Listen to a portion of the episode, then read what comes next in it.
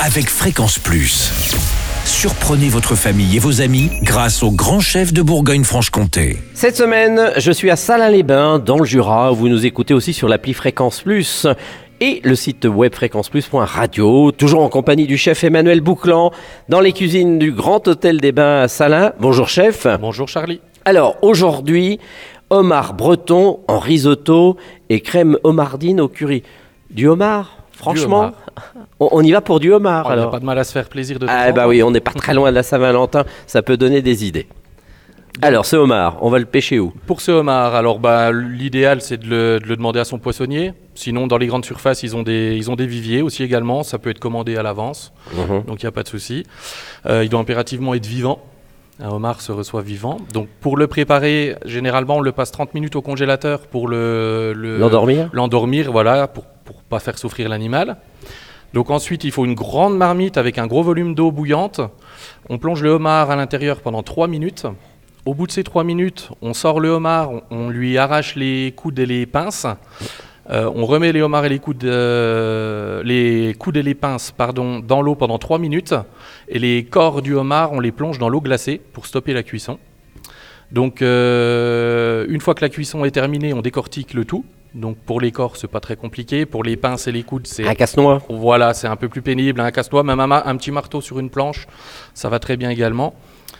Euh, donc tout ça, on le réserve. Ensuite, on passe à la, à la bisque, euh, la bisque au curry. Donc, euh, c'est pas très compliqué à, ré- à réaliser. Il faut du temps, un petit peu de temps. Donc, pour ce faire, on enlève la tête du homard.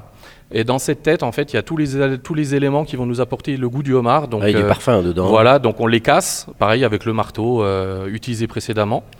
Euh, ensuite, on fait suer une garniture aromatique, donc oignon, carotte, euh, un peu d'ail, un peu de verre de poireau si vous avez.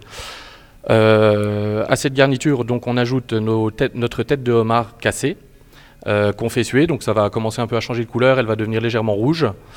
Euh, on peut également ajouter une petite cuillère à café de concentré de tomate si on veut pour vraiment renforcer la couleur. Moi je le fais pas parce que je trouve que ça dénature un peu le produit. Oui, c'est pas le même rouge. Voilà, c'est pas le même rouge et puis le goût de la tomate peut, peut rapporter un côté sucré.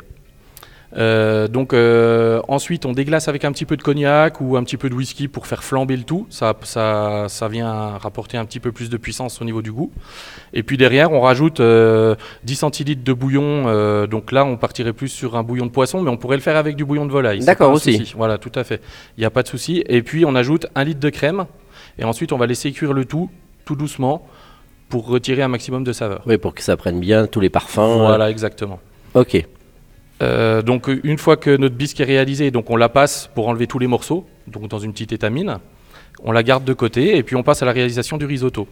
Donc pour le risotto, euh, toujours éplucher et hacher une échalote. Ensuite, euh, cette échalote, on la fait suer au beurre sans coloration. Ensuite, on ajoute un riz à risotto qu'on vient faire nacrer, donc on le rend un peu translucide. Mhm.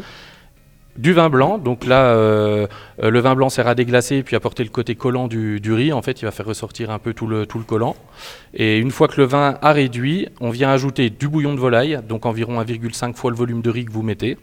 Et là, on va laisser cuire. Donc pour cuire un risotto, c'est environ 14 minutes. S'il n'y a plus de bouillon, on vient rajouter un petit peu de bouillon, c'est pas un problème, justement pour pas que ça brûle.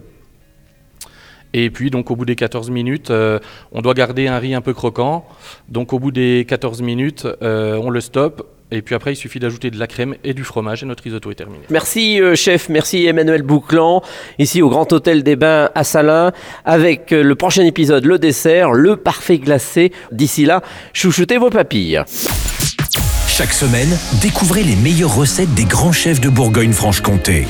Du lundi au vendredi, à 5h30, 11h30 et 19h30, chouchoutez vos papilles. Fréquence Plus.